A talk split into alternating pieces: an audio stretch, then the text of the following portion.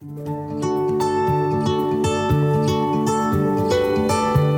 Prairie Pod listeners. I'm Megan Benage, regional ecologist with the Minnesota Department of Natural Resources. And I'm Dr. Marissa Ahlering, lead scientist with the Nature Conservancy in Minnesota, North Dakota, and South Dakota. I'm Sarah Vacek, wildlife biologist with the U.S. Fish and Wildlife Service based out of the Morris Wetland Management District. And I'm Mike Werland. I'm a wildlife biologist with the Minnesota DNR Non Game Wildlife Program. We're part of the Minnesota Prairie Conservation Partnership, and we're here to help you discover the prairie. Discover the prairie. Discover the prairie. Discover the prairie.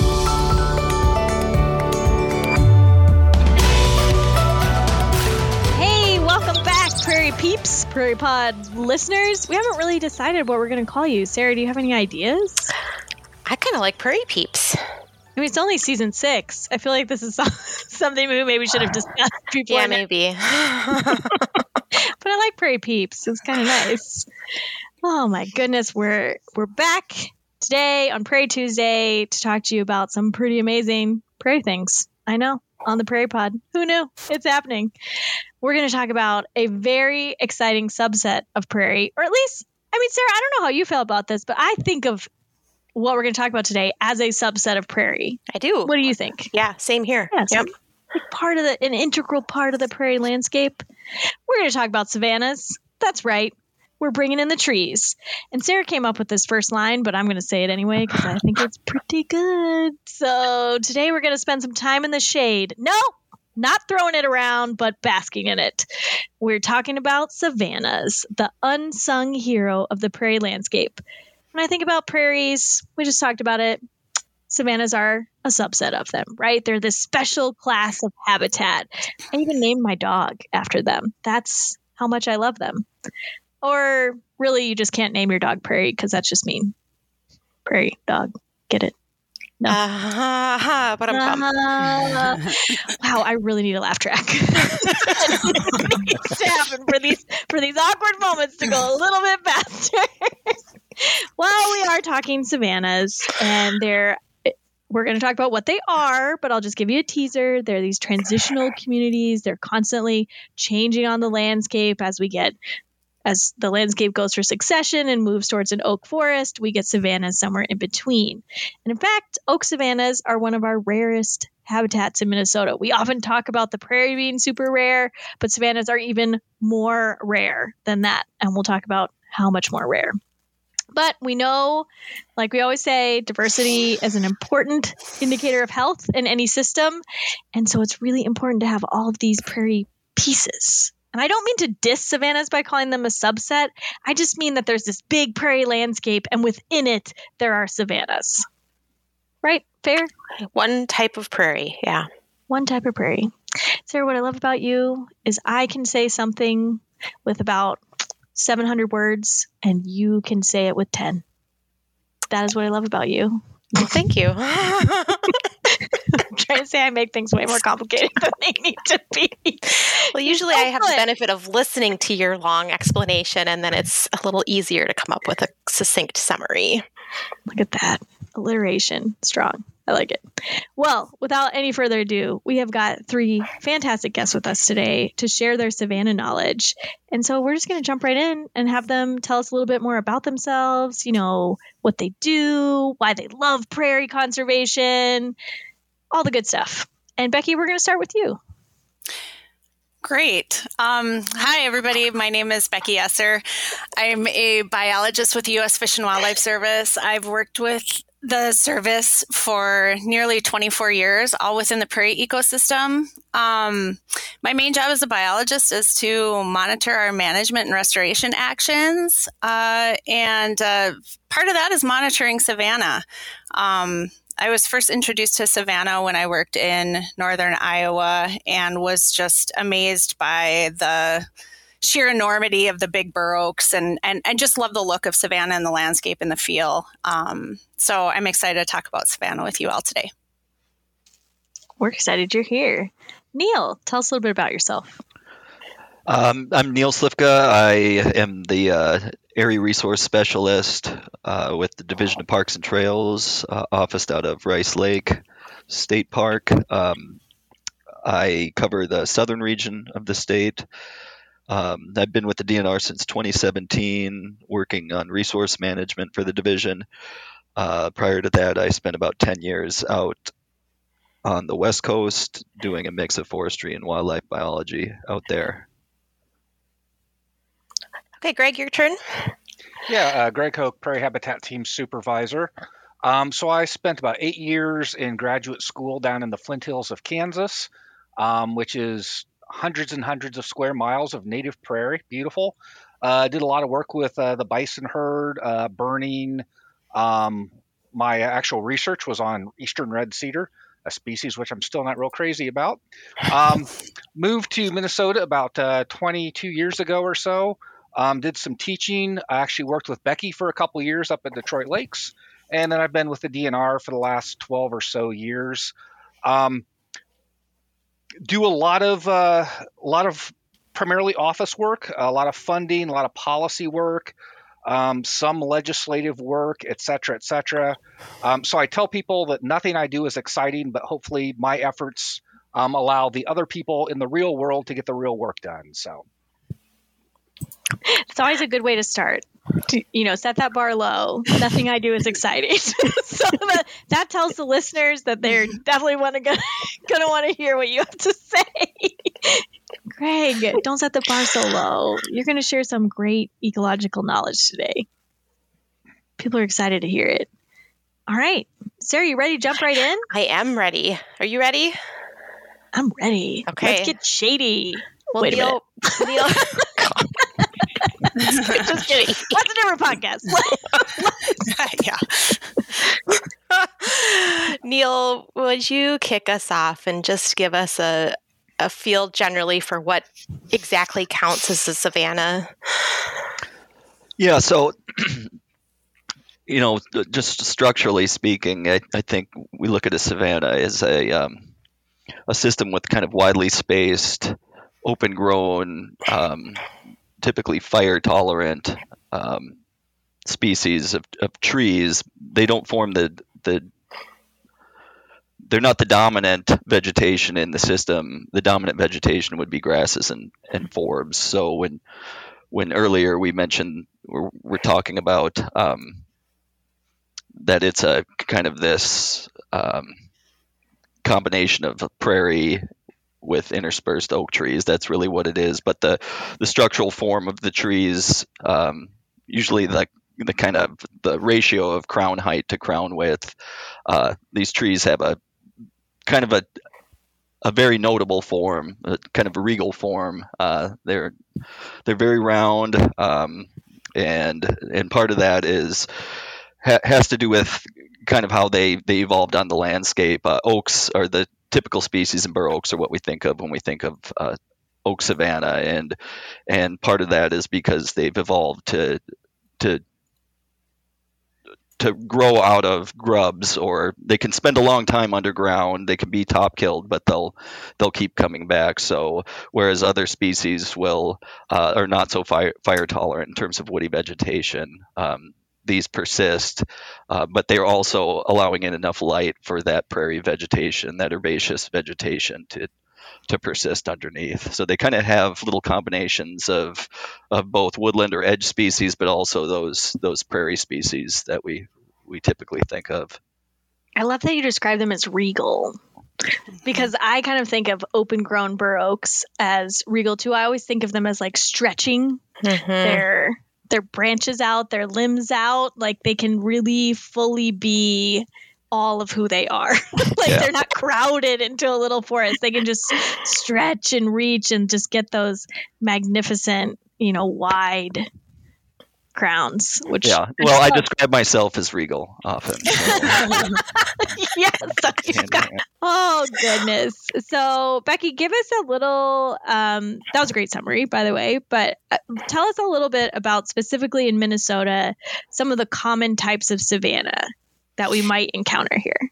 Yeah. Um, so in Minnesota, we mostly have two overarching kinds of savannas, and it's similar to prairies, other than the wet prairie, but we have primarily dry savannas and mesic savannas.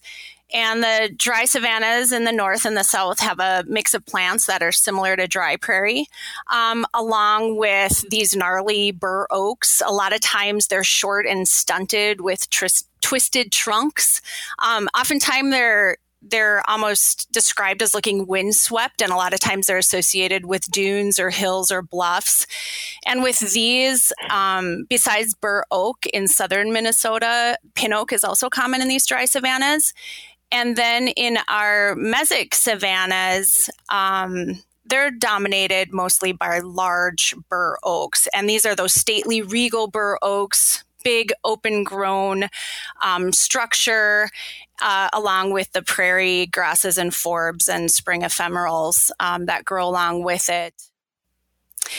With these mesic savannas, many of them have either been converted for other uses or they have degraded so much that oftentimes they're not recognizable um, as they're trending into more of woodlands and closed canopy forests and many of our savannas are are very rare, and some of them are even considered globally imperiled. And you said something there that I want to make sure we understand. You said that our mesic savannas, so the ones that are in between dry and wet, are degraded. Like, what are the common things that are degrading them? Often with these savannas, besides the the conversion to other land uses, um, because we are not necessarily aware or understand really what a savanna is. Um, they've been left to just sit there. Um, historically, similar to prairie, these savannas could withstand regular fire uh, and grazing pressure, oftentimes, you know, multiple times of the year, for sure, annually. And with uh, European settlement, settlement and fire suppression, these savannas have sat and degraded over time and the vegetation ultimately converts from a light loving, fire necessary, fire adapted vegetation to a shade loving and fire insensitive vegetation. That's a perfect summary. Thanks for that.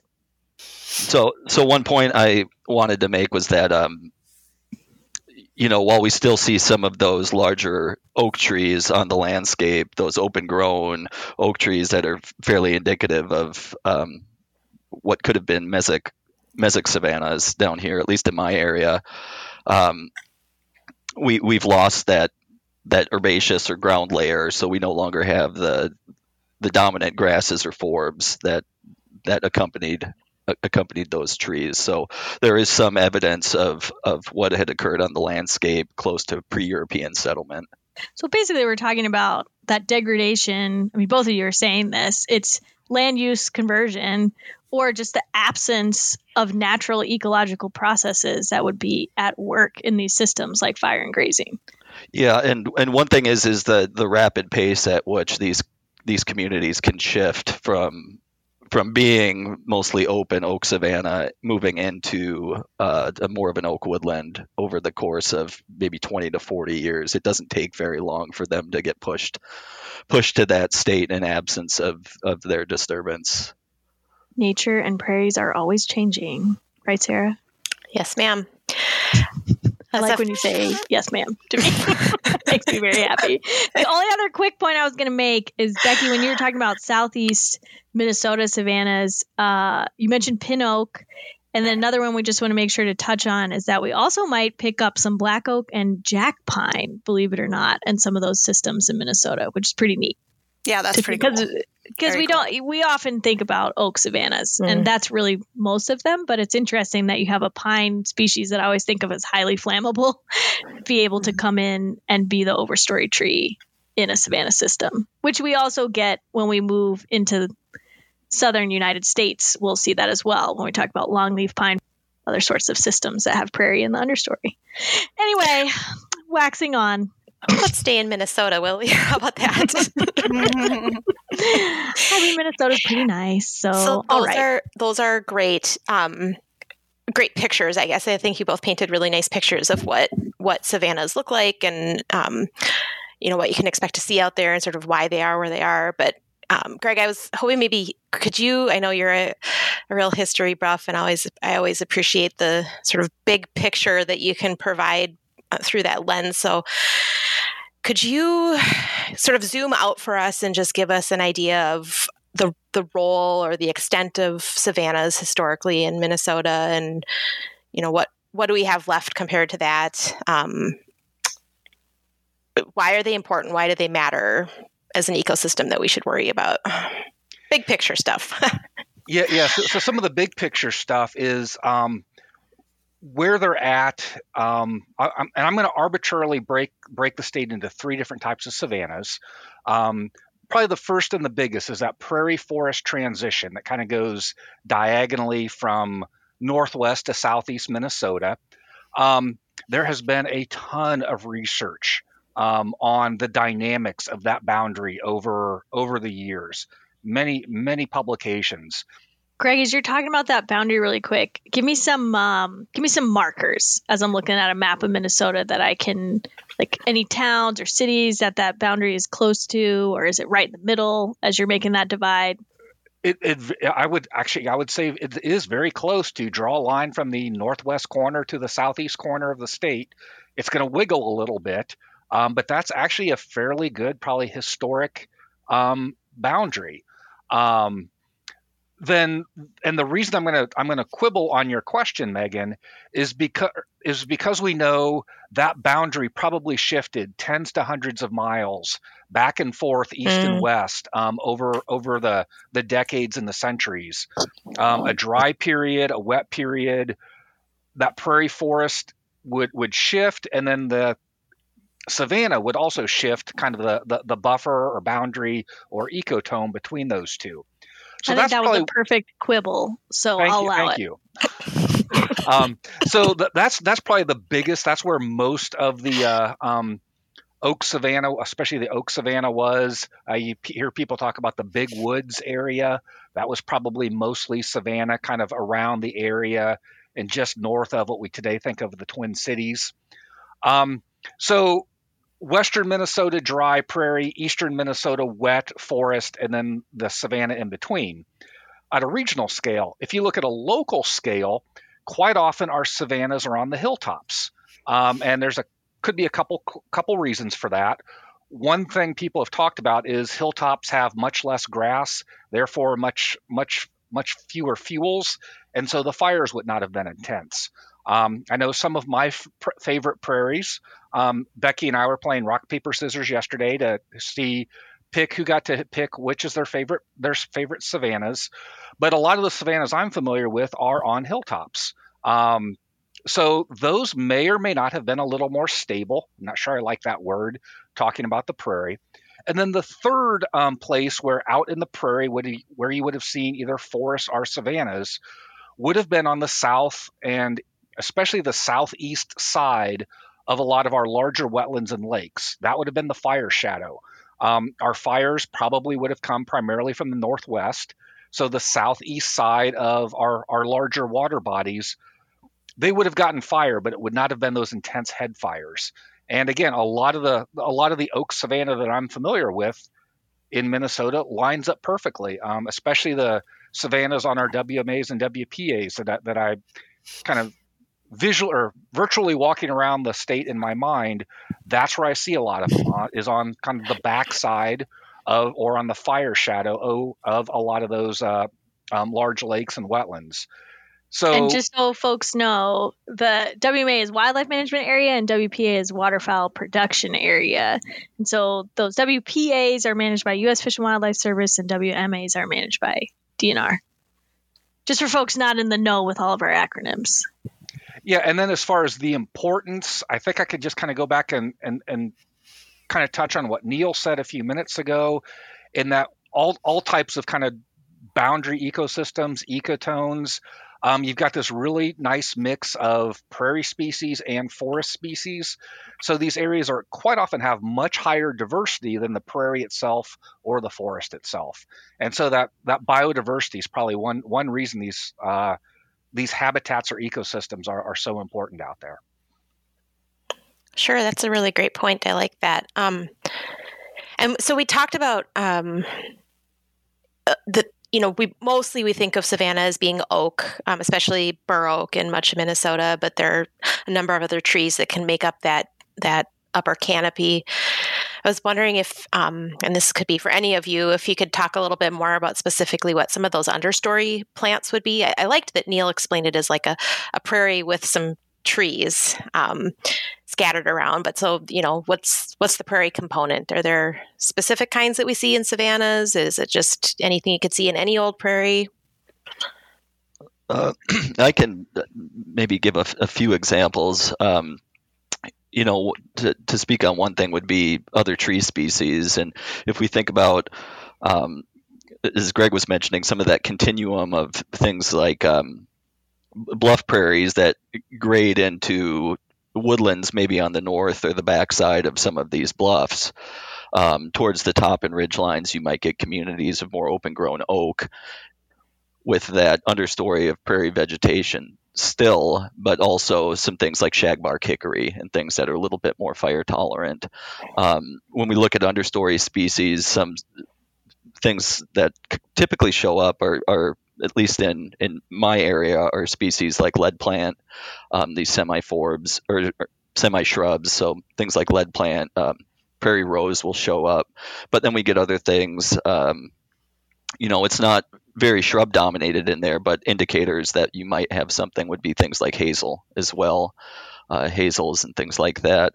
Um, we do see a lot of uh, snowberry, wolf wolfberry. Um, but then when we look at some of the forbs, we get cool some cool season grasses, porcupine grass, but also Indian grasses, and then we get other kind of um, things like puccoon, uh, hoary puccoon, and then you get interesting things that come from the woodland edge, like like hog peanut would be something that typically shows up in a savanna a savanna type setting. So, yeah, it's kind of a, a, mix of of things. But somebody had mentioned um, uh, some of the ephemerals, but other things like false Solomon seal and things end up showing up in there. So you get this kind of nice mix of of cool warm season grasses, but then all these unique forbs so, and then if you actually move into some of the those uh, oak barrens, these black oak barrens, these things down in southeast where you might see components of of uh, jack pine, you, you, get things like lupin, wild lupin, mm-hmm. and um,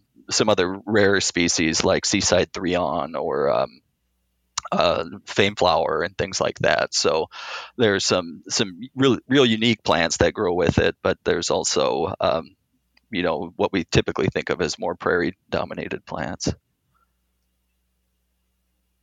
Yeah, one one question I've seen in the literature is both in the world of plants as in the world of animals is are there species that are unique or specialized to savanna or is the savanna just a mix of species from the two um, prairie and forest and most of what I've seen, people are more coming to the conclusion that it, it, it really is a mix. There isn't like a species that you can only find in in savanna or primarily in Santa, savanna and very rarely in the other two. So, but the the story isn't closed on that. There's still people poking around and, and analyzing those plant communities. Well, and I think too, and we talked about this a little bit in our prep, right?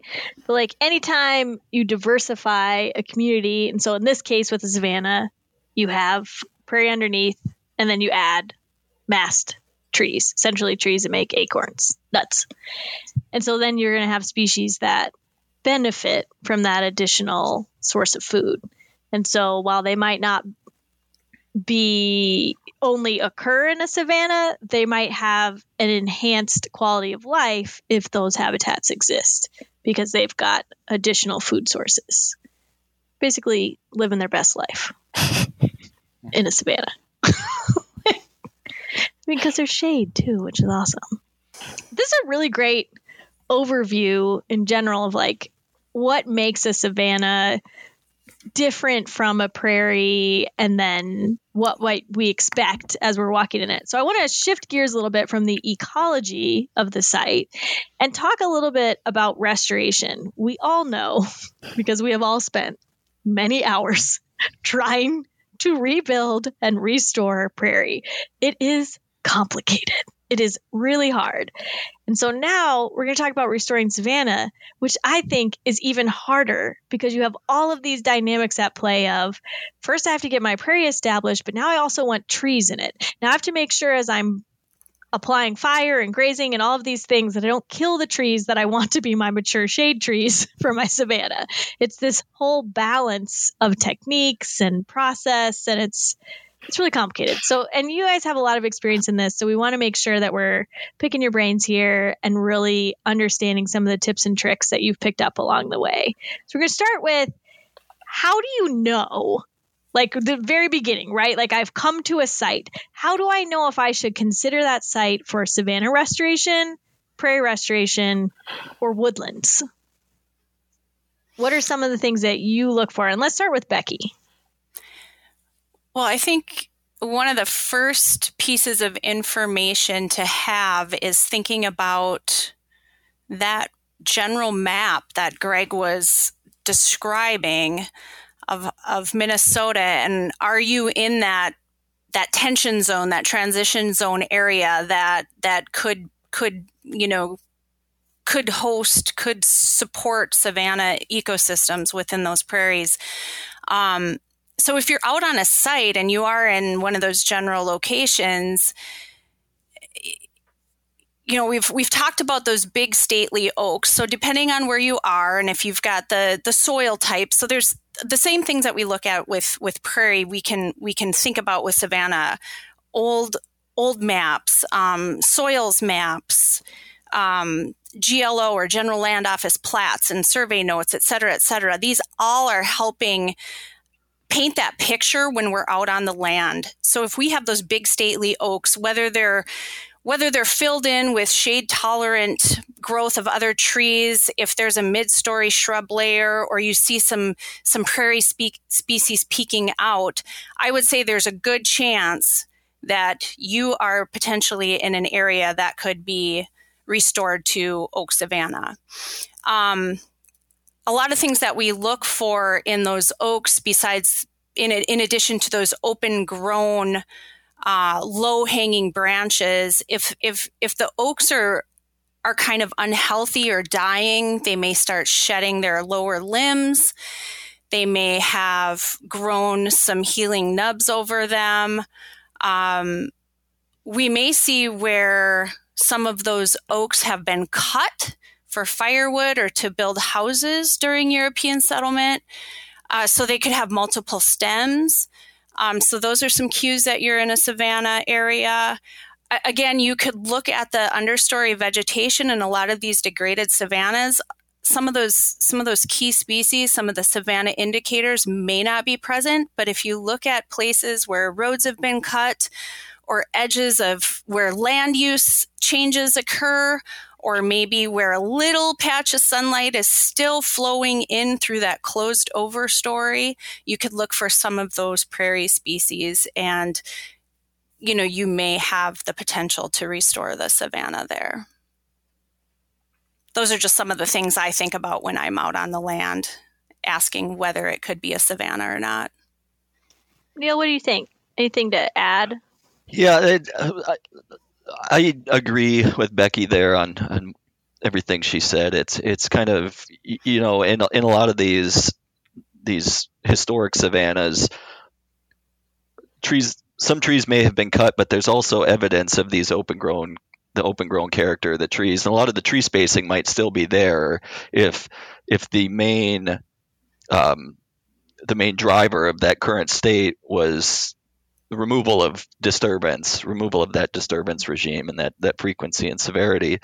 So in some cases, it may be that the savanna is still there. In some cases, your site might not historically have or really have been able to support sa- savanna. I mean, really, um, it, it comes down to what was the historic disturbance where you were, and is is that um, is that something that can be reintroduced to that landscape? So um, we look at these oak savannas as being um, reliant on on fire and a, a, frequency and a return interval that that supports that vegetation and that community. Um, we we wouldn't go throw an oak savanna in a floodplain if it's not going to receive the appropriate disturbance um, at the, you know while fire might come through periodically it might be at such a long return uh, interval that it, it it's not going to support that and that community is going to shift towards more of a closed community or something else. So yeah i think there there are indicator species that we can look for. There's uh, landforms and soil types that we can um, look at that would support our decision making but also um, you know, is that disturbance was it historically there and can it return? Uh, the other thing would be is I'll, I'll, give a plug for DNR Landview and using some of the 1938 or historic um, uh, historic aerial photos that are available online too. And sometimes you can pick out the trees that were there in in 38 that are still there on the landscape and help kind of cater cater your approach towards restoration. Absolutely. And I like that you both mentioned the history of the land and I'll also put in a plug for the current state of the land, right? Like we're we all know this. We're not going back to a fixed point in history. We have to operate with what we have now and what we might think is facing that piece of land right now. So I also like to look at okay, historically what's going on, but then also what's the current situation today and how much time, energy, and resources do I have? So, and everybody's nodding. You guys can't see that because this is an audio podcast, but I promise you it's happening. So, you know, but it's just one of those things. Like maybe you're at a point where the understory's gone. Um, the bur oaks, while you can tell that they have those big, wide crowns, they pretty much filled into a solid bur oak forest. Um, and they've closed that canopy together. And so the question then is, you know, it's there's not a, necessarily a wrong answer here, I guess what I'm saying, but you have to ask yourself as a resource manager or a landowner, do I have the energy, time, and resources to thin this stand to bring the prairie back here? And if you're me, my answer is yes, but but you may not, and that's okay. Like we need to make space for that change that happens with land as we're looking at restoration and how we connect the landscape. So, and, and Greg has comment here. Yeah, and, and part of that is like like I said, th- these these transitional areas are so dynamic that, and we don't need to go all the way back to the glaciers when mastodons were running around, but even go back the last three four hundred years, um, you know, pick a point on the map, and I can probably find a decade um, if I had my uh, Wayback Machine where that was open prairie, savanna, and closed canopy forest. Um, so arbitrarily pick um, which one you want. I say arbitrarily, um, somewhat facetiously. Um, the other thing that I know is getting a lot of attention these days when it comes to restoration is in the context of climate change. So we just mentioned going, we're not going back in time. Um, we, we, may want to be thinking about going forward in time. Um, in you know, should we be restoring any habitat that we know the climate is going to not favor in you know 50 to 100 years. Um, and then on top of that is as we've said is the management is um, yeah if, if you don't think you're going to have the time staff resources etc to uh, to manage that land to get to that particular desirable endpoint things to think about. Well and i like that you said what when you were being facetious and talking about arbitrarily, I mean, really, what you're talking about is what you said right at the beginning is that they're dynamic systems, and so we can restore something to a savanna, but we know it's constantly going to be in that transitional state of change where, depending on the management that's applied, they're either leaning more towards a prairie or they're going more towards an oak woodland. I mean, that's the nature of being in transition. like nothing stays the same. And so, uh, hopefully, we're not confusing you. Basically, we're saying you have options. you got choices, and the land is going to tell you things about what was there, what is there right now, what might be able to be supported in the future, and then you just have to make a decision. And even if you choose oak woodland or you're going to take it to a prairie or a savanna, you're probably all right because somewhere along the way there's going to be different decisions that are made that will push that community either one way or another can I piggyback on Greg there? Yeah, and I mm-hmm. think if we look at it, you know, at a longer time scale, you know, 8,000 to 3,000 years ago, we would see that, and and up to the present, we've had iterations of everything, like Greg said. We've had forest here that succeeded to oak woodlands, that's succeeded to prairie, that's you know come and gone a little bit over over the the centuries, and um, you know, it's not like we pick one spot. The climate's going to change, and the climate's going to have some dictation as long as we allow things like fire to occur on the landscape um, as to what the assemblages of these species are and and when they're occurring and where they're occurring as well. So it's yeah, it's it's evolved over over the centuries. So and it continues to evolve.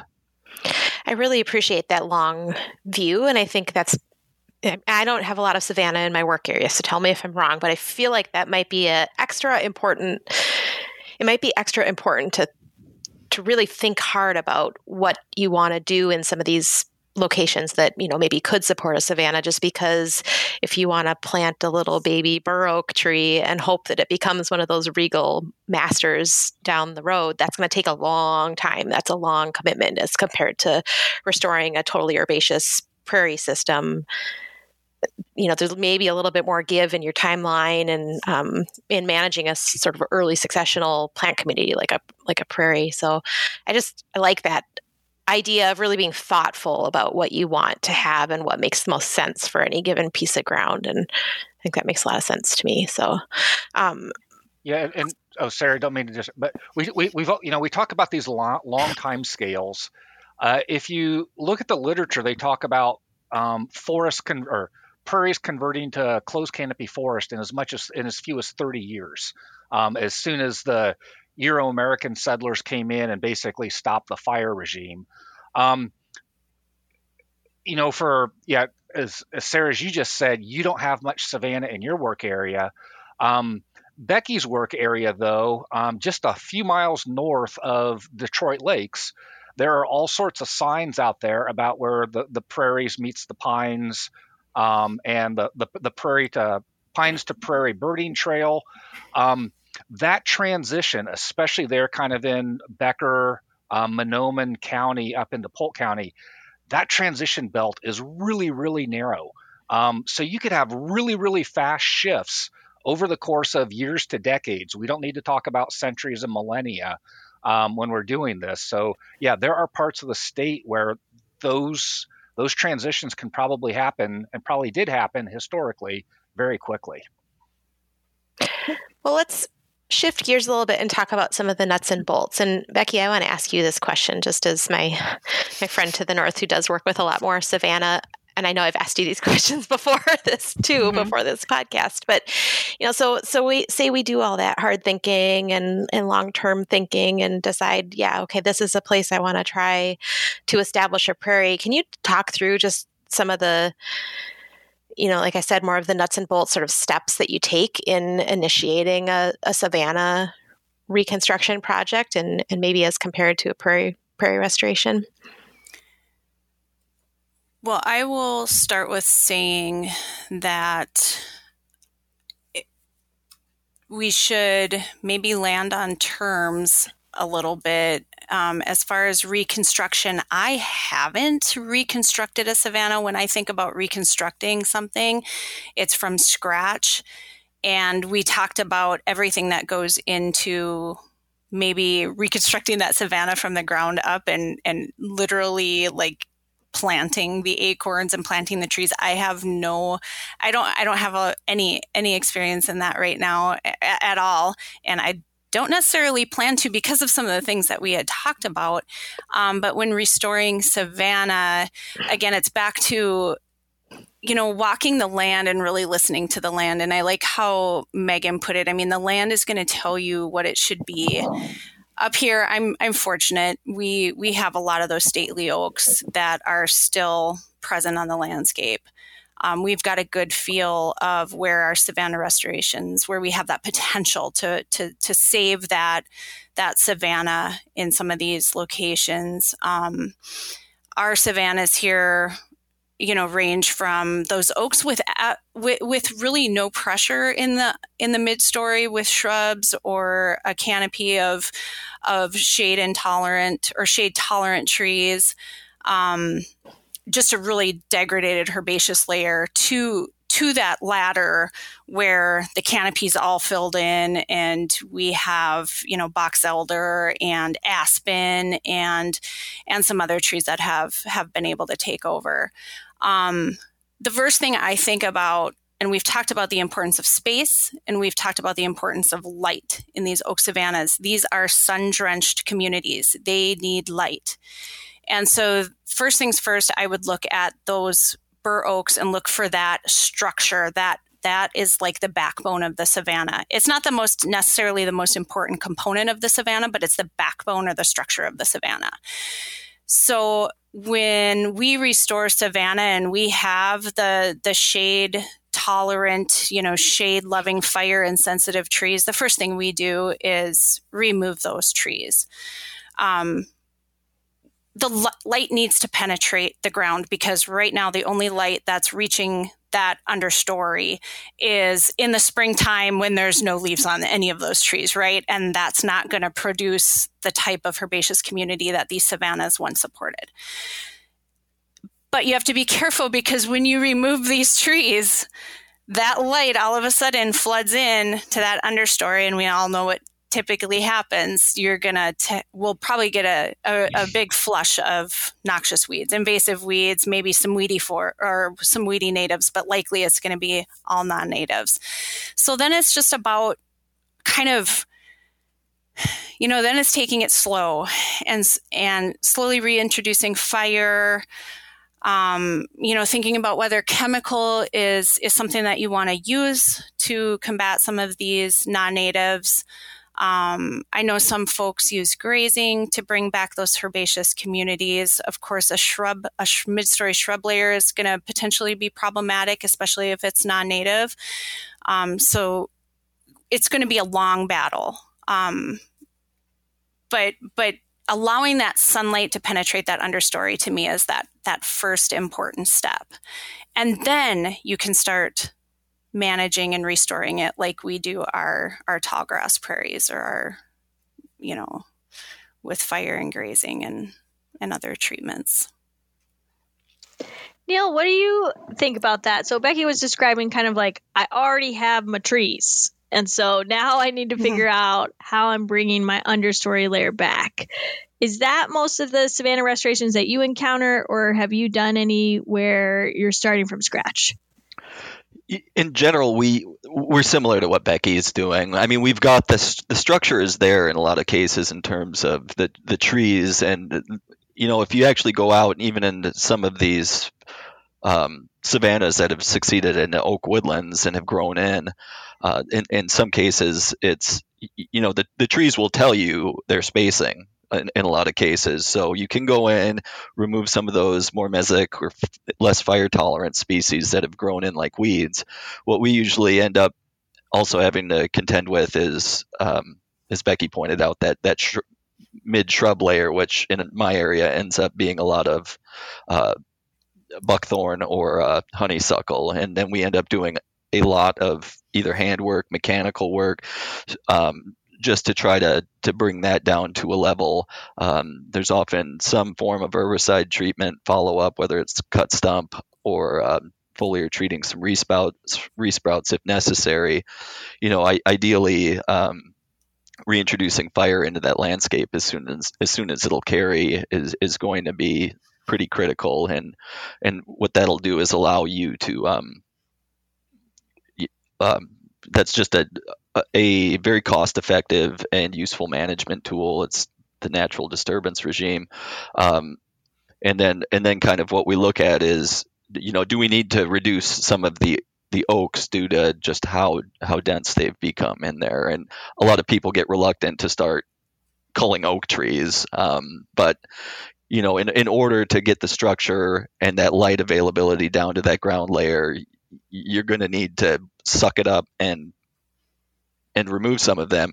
And some of these oak trees that have, again, they've they form from grubs. Um, they can be cut, they'll regrow. Fire's keeping them in check. They, their below ground structures might be there for a century, you know, getting large and large and large and just hanging out down there waiting for us to stop you know burning the landscape or grazing in certain areas so they may be down there they may be present but you know that community and and that that character and and that um, that ground layer is is kind of the result of that disturbance and i think um, when folks can do a combination of more intensive management up front and getting fire onto the landscape, that's really where you you can kind of start to accelerate some of some of that management. But I wouldn't, as a practitioner, I wouldn't. Don't rush, you know, and don't have your expectations set, uh, you know, too narrow and expect to see results right away. Um, Becky pointed out, usually you see weeds your first few years, and that is usually what comes up. So, or you let light in, and all those robins have been pooping out buckthorn berries under your, you know, your big oak trees for however long, and you just release all that. So it's, um, yeah, ex- expect some some prolonged effort, but uh, I've it. never had someone, you know, paint robins as the villain of their story. So, Curtis. so, Mike you know, you know, you usually just hear these nice, like they're the harbingers of spring, and Yeah. but in but in Neil's world, he does not appreciate it. I can hear the berries dropping now. You can hear the berries dropping. They're dropping. Oh man. Um, a few things that I want to follow up question ask. Wow, that was a weird way to say that. A few follow up questions I'd like to ask. It's like I said, the whole sentence in reverse. Uh, it's mostly about how do you manage uh, tree regeneration. Basically, you're you're both describing these situations where you have these beautiful mature trees, and you're basically figuring out what do I need to thin here to maximize my light.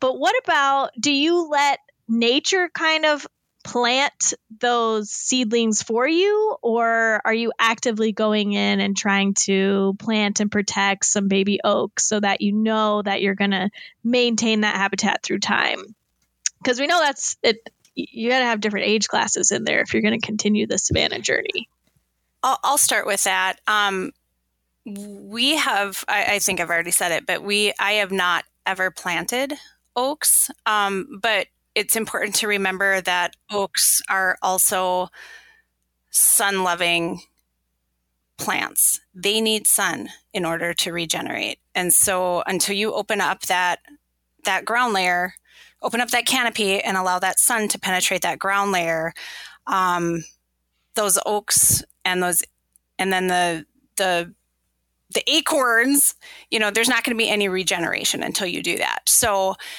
uh, so that's one important thing to remember. Um, we've gone as far as in our savanna restorations when we've still had contractors or been out there, you know, s- spraying some of the noxious weeds after after the the first first run through of, of tree thinning is we've gone as far as protecting those young oaks. We've been lucky enough in most of our restorations that we still have active regeneration. Um, but we do protect you know we will we will mark them we will keep people out of there. We don't we don't protect them from being depredated you know or predated maybe is a better word by uh, deer or mice or voles or anything but we do so basically being eaten by yeah, those things. Yeah so we don't keep that from happening necessarily but we do keep them from being trampled from human disturbances if we are actively restoring because that is that is you know your next generations of of oaks as as those older older oaks start start becoming unhealthy and and dying. You know you you do want many age classes in there. Yeah, it, for us, we we get a lot more cases where um, we do have some natural regeneration, and usually it's advanced to the point of you know these again that oaks are adapted to to be burned to at least uh, you know especially bur oaks, but pin oaks as well to some degree, and um, white oaks and things kind of grades down, but um, you know they're adapted to persist under the ground you know after being burned so they can still they can hang on. So even though their top is lost, they can hang on. Um, so we end up with a lot of these. Once fire was taken off the landscape and fire prevention came really prevalent in the 20s and things, um, we had some hanger on oak trees, and they're to a point. I, I think it takes 12 years or so 10 to 10 to 15 years maybe for 10 to 20 years for oaks bur oaks to become more fire tolerant uh, where they're not just getting completely top killed and uh, so we've got those kind of shrouding these larger grown oak trees and and we're able to kind of selectively maintain some of those so we're getting that recruitment in we'll get a next you know a next cycle of oak trees that will will come up and and support that community. But uh, we're we're kind of able to also make the commitment to to reduce a few, so we're not getting a growth form that is you know taller than it is wide substantially, or a, a closed a closed stand growth form. Um, and again, I'll, I will say that it is hard for a lot of folks to say I want to go in and cull out a bunch of oak trees just because it's uh, that there's I don't know it's sentimental maybe. well, it is hard because it you know they've just taken so we're connected to everything, and I think we tend to feel that with trees because we can feel how long they've been living that life and so it, it is difficult sometimes to make those management choices. But a good target to sort of keep in mind, we get this question a lot, you know, how many trees per acre in a savanna? And you're really only talking about 11 or 12 mature trees per acre, which is always a shocking number to people because they're like, 11? you know, as they look at this area where they've mm-hmm. got many more trees than that. And that doesn't mean there's a spectrum there right? Like there's a spectrum with how far you want to push towards the the shadier side, towards the more woodland side, or if you want to push back to a prairie. But if we're talking about, you know, real savanna with lots of light and big gnarly beautiful oak trees we're really it's pretty small number of mature trees that we're looking at and so just like neil said it can be tough to make those those choices yeah and it's not really agreed upon what what tree density and what canopy closure constitutes a uh, absolutely. A so it might vary by state, by researcher, by practitioner. Mm-hmm. Um, you know, some estimates were as low as uh, one tree per acre. Right. Yep. So, and that probably is just part of that transition, right? Like it's mm-hmm. it's uh we like to draw neat little boxes and make things uh, straightforward and yes or no kind of answers, but um we've talked all through this whole episode about how savannas are this transition between more more woodland communities. And so neil and becky you both talked a little bit about um, just the level of patience that's needed for someone embarking on a, a savanna restoration or a savanna reconstruction so I was just wondering if if either of you have any other advice for a a brave manager who's thinking about taking on a project like this. Becky, why don't you go first? If there's anything else that you think about. Um, I would just again recall that these are transitional, very dynamic types of systems, and to take it slow um, like if anything, and if you have the luxury, you know, play around with with starting at a, a smaller chunk of of a savanna just to see how things respond.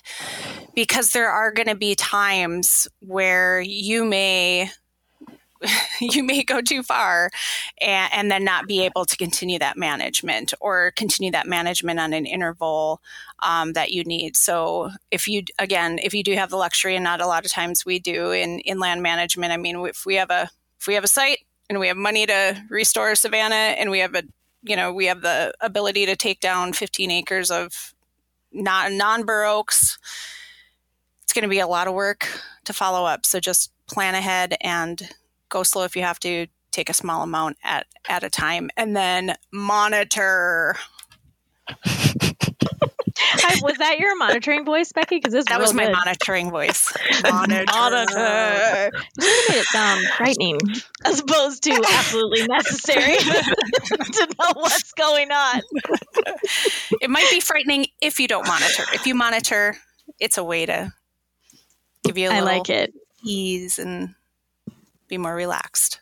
I like it. Then you can change it to monitor. okay, Neil, how about you?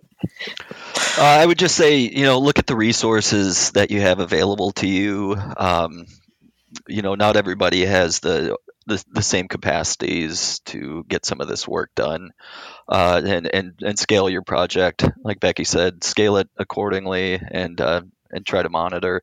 But um, yeah, temper your expectations as well. Um, you know, it's not. It, sometimes you have a seed bank there, and you're surprised. At other times, you you know you need to look at what you're starting with and um, you know what you what you have at your disposal to to do it with do you have the equipment do you have a budget to do it with it's going to be multiple years so i mean just be realistic and um, yeah just uh, take a look at what you have at hand and um, plan accordingly Nice. Greg, you literally wrote a book on prairies. So, what do you think are the most important things we should know when we're thinking about savanna restoration? Yeah, th- and thanks for mentioning the book. So, when I when I started this book, it was it started out this really nerdy sciency um, plant community dynamics, chaos theory, etc. And what it kind of turned into over over the period of writing was the role that people have um, in natural systems. And I try to make the argument that probably pe- people play a bigger role in the prairie than arguably any other ecosystem um, in North America. And I'm going to lump savanna in there. Um, so, restoring, managing prairies and, and oak savannas, it's probably the best example out there of how people and natural communities can work together um, to do re- really interesting um, and, and, really productive things. And I just, I'm not sure there are any other habitats in North America um, that we can say that as clearly as we can um, with with tallgrass prairie and savanna. And just for those of you who are like, a book? I love books. So Greg's book is called To Find a Pasque-Flower, a story of the tallgrass prairie. And it came out in spring 2022. Ironically, it was published by Bur Oak Books, and it's no accident that we're talking about savanna today with a bur oak species. Greg has also written several other books as well Booming from the Mists of Nowhere, Skydance of the Woodcock, arguably one of my favorite birds, and With Wings Extended. So if you want to do a little light reading, here's a few good ones to try. Neil, you were going to jump in and had a comment quick. Yeah, it was just back to one more quick comment on you know what what people can do and and what they should expect. I, I think one real important thing would be is if if you have the ability to do it is get fire, return fire to the landscape. Um, that's gonna again, it's one of the more cost effective things if you can start to implement it. If you've got the fuel fuel base there, um, you know, I, I want to give a plug to fire. That was it. I like it. Well, there's a lot of things that happen when you bring fire back. So that just happened for you, like you're describing. I always, Sarah, we always get to this point in the podcast, and I want to do six more podcasts about savanna because there's so much to unpack. So this is basically just a, a, a little beginning primer on it, but we have got to move to our next section.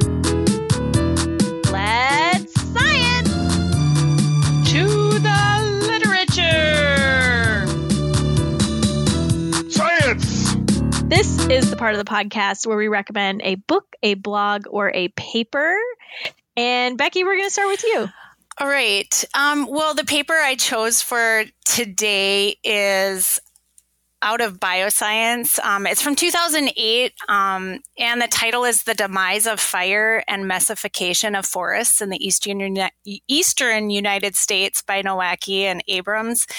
And this is a really interesting publication. Uh, it's it's where the term mesification was first coined, And it's a really interesting explanation of how the suppression of fire over time has really caused that change in vegetation in our savannas and, and our prairies and even our woodlands so that with the lack of fire, these shade tolerant um, plant communities start to dominate, and then it becomes even harder to reintroduce fire because the microclimate has shifted so much to more cooler and moister conditions.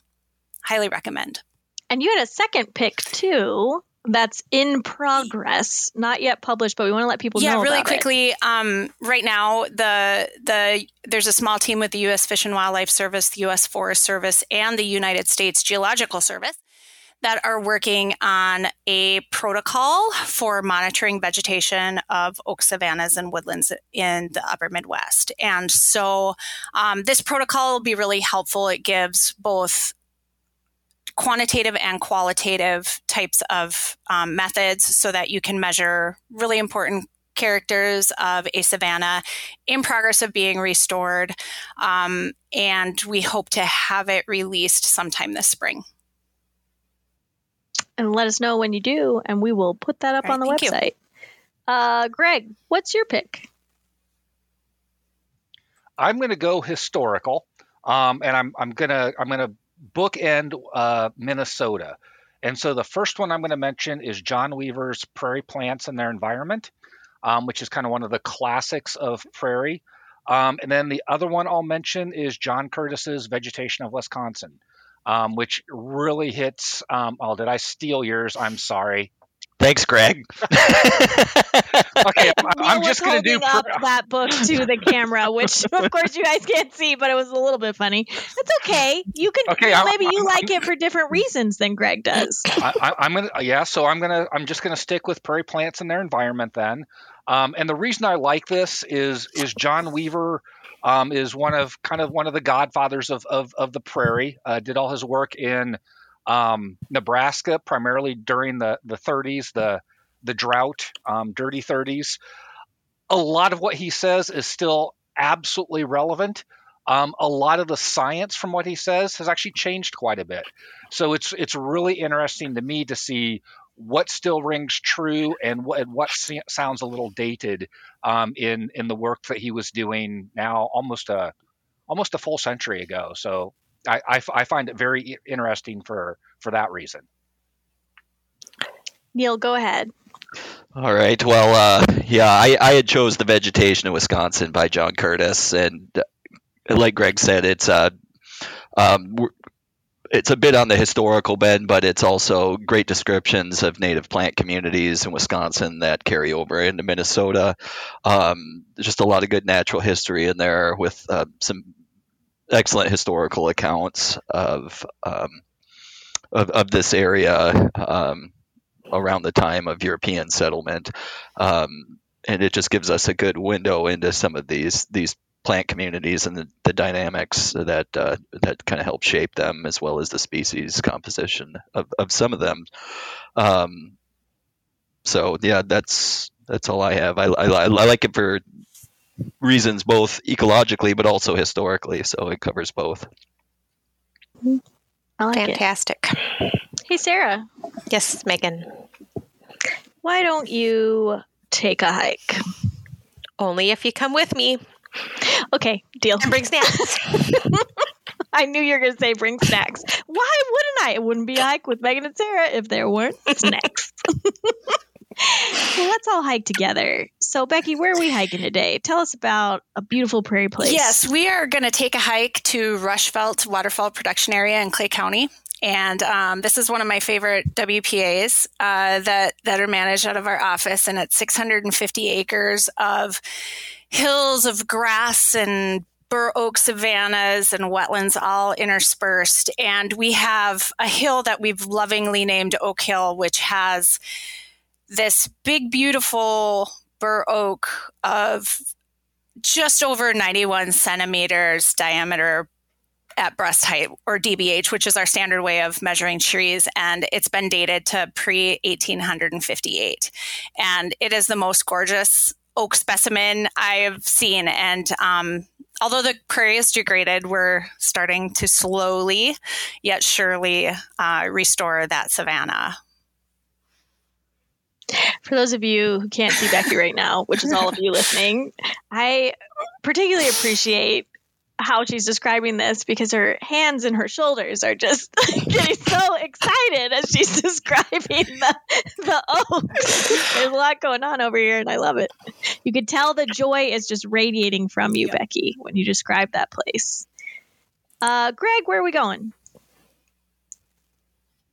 Okay, so Becky stole my favorite Savanna too. Um, so I'm, I'm going to go to my second favorite Savanna. Um, so going heading south, uh, just south of Madelia or just west of uh, Mankato, uh, the Watonwan waterfowl production area. Um, down kind of just a little south of where Megan is, um, has some, again, just as Becky said, some beautiful wetlands, uh, some native prairie, and this gorgeous oak hilltop uh, which I know the Fish and Wildlife Service did a, a, pretty significant amount of work on about a decade ago, and they've continued to burn it and keep on it. And um, yeah, that's that's my pick.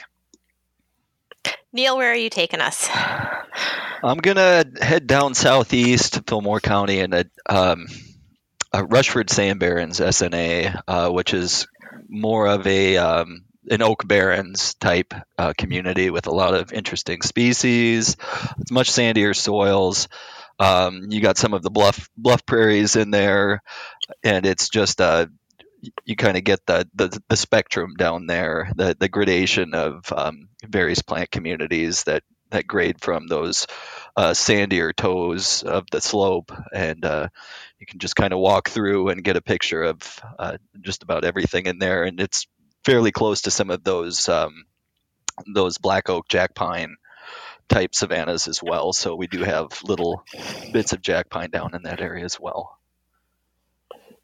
I love thinking about hiking to all these places. They're just, I just love it. part of the reason why I love this part of the podcast. Lots of alliteration here, but I really do because people just, you just all sound so happy as you're describing these places and you can just tell that the value it runs deep. Like we're just deeply connected to nature. And i love how that comes out when people talk about places that are meaningful to them. It always just makes me feel so lucky that we live and work in this state and with all of these people who are so passionate about the lands that they manage and and love. And i oh, i agree. One of my favorite parts of the podcast as well. Same same. Well the podcasting doesn't end here. Catch us next Tuesday on Prairie Tuesday, where we'll be hitting the hay and chatting with two awesome DNR scientists, Dustin Graham and Fred Harris, as we learn from them about their research on haying prairies as a management tool to tackle invasive cool season grasses and promote overall prairie biodiversity. What the hay? That's just what we're going to find out. So, as always, you can find all the resources that we talked about today on our website at mndnr.gov backslash prairie pod. This episode was produced by the Minnesota Department of Natural Resources South Region under the Minnesota Prairie Conservation Partnership. It was edited and audio engineered by the fantastic Dan Ryder, and our web production team was led by Bobby Booz. All right, we'll see y'all next week. In the meantime, keep cool in that shade. Bye. Bye.